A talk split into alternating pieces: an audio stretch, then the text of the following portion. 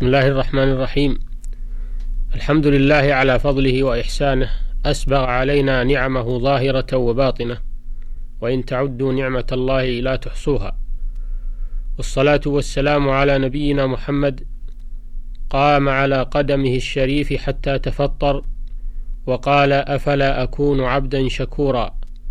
وعلى آله وصحبه الذين استعانوا بنعم الله على طاعته والجهاد في سبيله. أما بعد أيها الإخوة المستمعون السلام عليكم ورحمة الله وبركاته.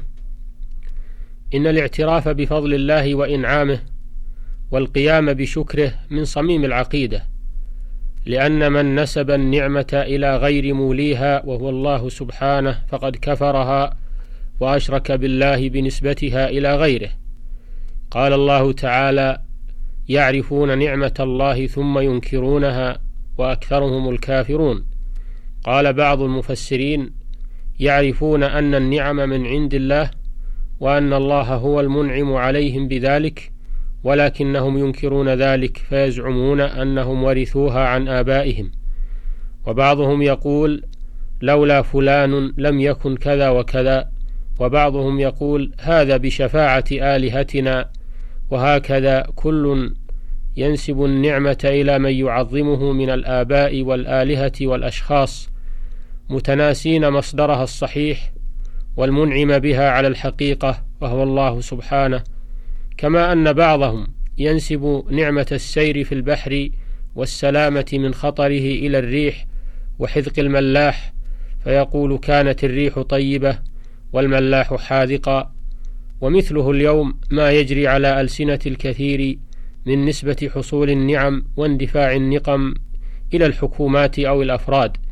فيقولون مثلا تقدم الطب تغلب على الأمراض أو قضى عليها والمجهودات الفلانية تقضي على الفقر والجهل والمرض وما أشبه ذلك من الألفاظ التي يجب على المسلم أن يبتعد عنها ويتحفظ منها غاية التحفظ وأن ينسب النعم إلى الله وحده ويشكره عليها وما يجري على يد بعض المخلوقين أفرادا أو جماعات من المجهودات إنما هي أسباب قد تثمر وقد لا تثمر ولكنهم يشكرون على قدر ما بذلوه لكن لا يجوز نسبة حصول النتائج إلا إلى الله سبحانه. وقد ذكر الله في كتابه الكريم عن أقوام أنكروا نعمة الله عليهم ونسبوا ما حصلوا عليه من المال والنعمة إلى غير الله إما إلى كونهم يستحقونها أو إلى خبرتهم ومعرفتهم ومهارتهم. قال تعالى عن الإنسان ولئن أذقناه رحمة منا من بعد ضراء مسته ليقولن هذا لي وما أظن الساعة قائمة ولئن رجعت إلى ربي إن لي عنده للحسنى فلننبئن الذين كفروا بما عملوا ولنذيقنهم من عذاب غليظ.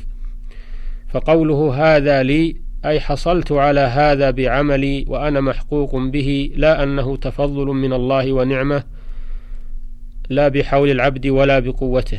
قال تعالى عن قارون الذي آتاه الله الكنوز العظيمة فبغى على قومه وقد وعظه الناصحون بالاعتراف بنعمة الله والقيام بشكرها فكابر عند ذلك وقال إنما أوتيته على علم عندي أي حصلت على هذه الكنوز بسبب حذقي ومعرفتي بوجوه المكاسب لا أنها تفضل من الله تعالى فكانت عاقبته من أسوأ العواقب وعقوبته من أشد العقوبات حيث خسف الله به وبداره الأرض لما جحد نعمة الله ونسبها إلى غيره وأنه حصل عليها بحوله وقوته.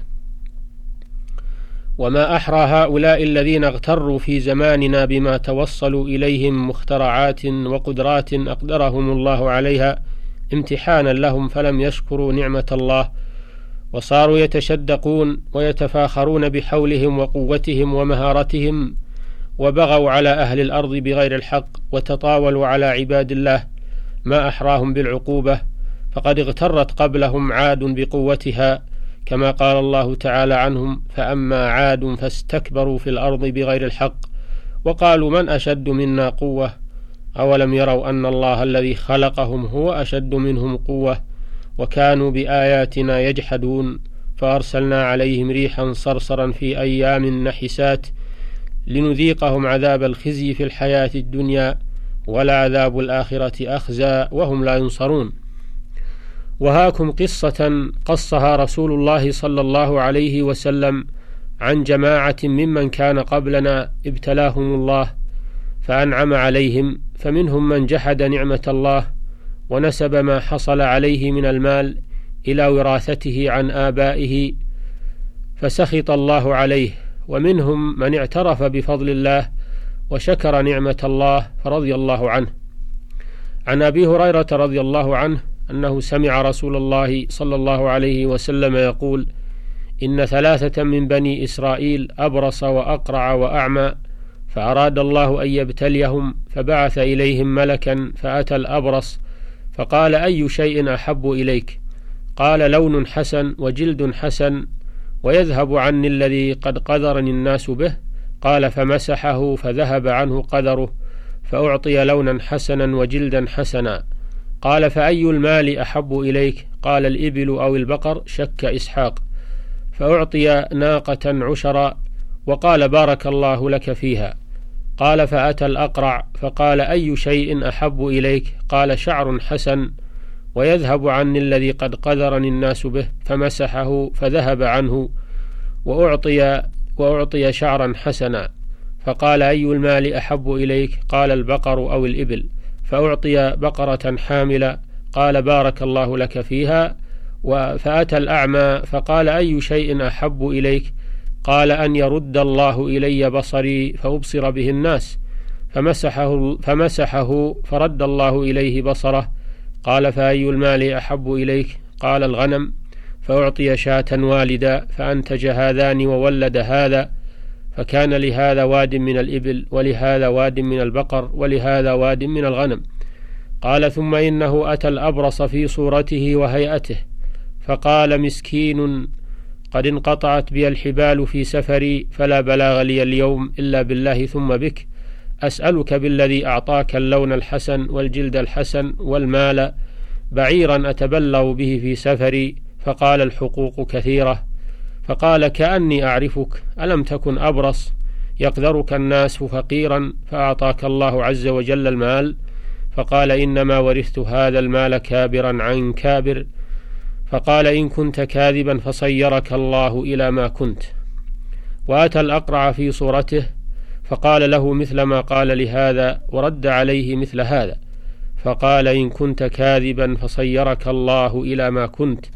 قال وأتى الأعمى في صورته فقال رجل مسكين وابن سبيل قد انقطعت بي الحبال في سفري فلا بلاغ لي اليوم إلا بالله ثم بك.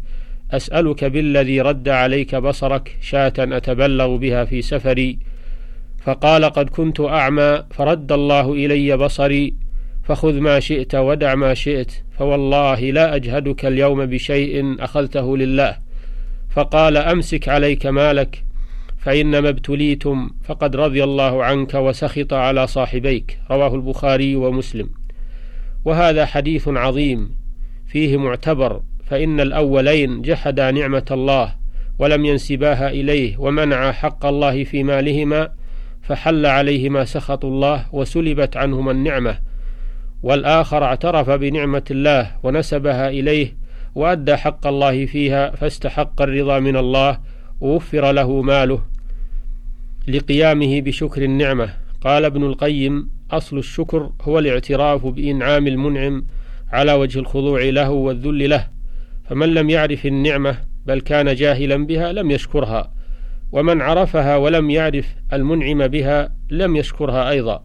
ومن عرف النعمة والمن والمنعم لكن جحدها كما يجحد المنكر النعمة والمنعم عليه بها فقد كفرها. ومن عرف النعمة والمنعم بها وأقر بها ولم يجحدها ولكن لم يخضع له ولم يحبه ويرضى به وعنه لم يشكره أيضا. ومن عرفها وعرف المنعم بها وأقر بها وخضع للمنعم بها وأحبه ورضي به وعنه واستعملها في محابه وطاعته فهذا هو الشاكر لها. فلا بد في الشكر من من علم القلب وعمل يتبع العلم وهو الميل إلى المنعم ومحبته والخضوع له. وإلى الحلقة القادمة بإذن الله. والسلام عليكم ورحمة الله وبركاته.